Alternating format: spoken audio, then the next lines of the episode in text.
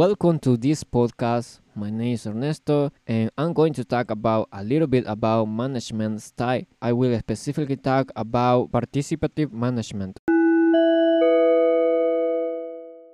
Before talking about participative management, we have to know what is management style. The management style is for managers to exercise power in the workplace and make sure that your goals are being achieved. It is about how managers plan and organize work within their scope of responsibility. Knowing this, we can now talk about one of the characteristics of the management style.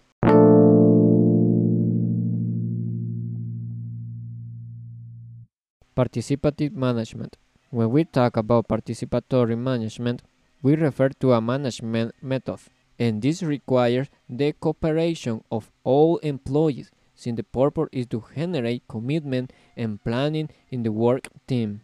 The main aspects of participatory management are delegating power, delegate power to employees so that they can do it in a responsible way. For example, letting employees plan their work for themselves. Another main axis is motivating teams.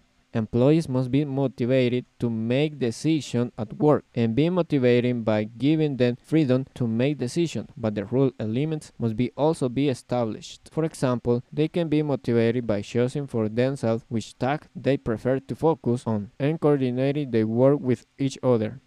And finally, foster collaboration. The team should be communicate and collaborate as much possible to get the most out of it by promoting listening and understanding of issues. Team members will build mutual trust, which will benefit company operation and internal team development.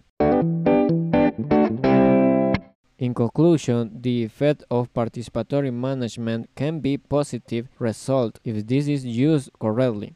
It is necessary to create a corporate culture based on collaboration and the appreciation of each one. Managers will only have to delegate part of their power and establish limits and rules to respect.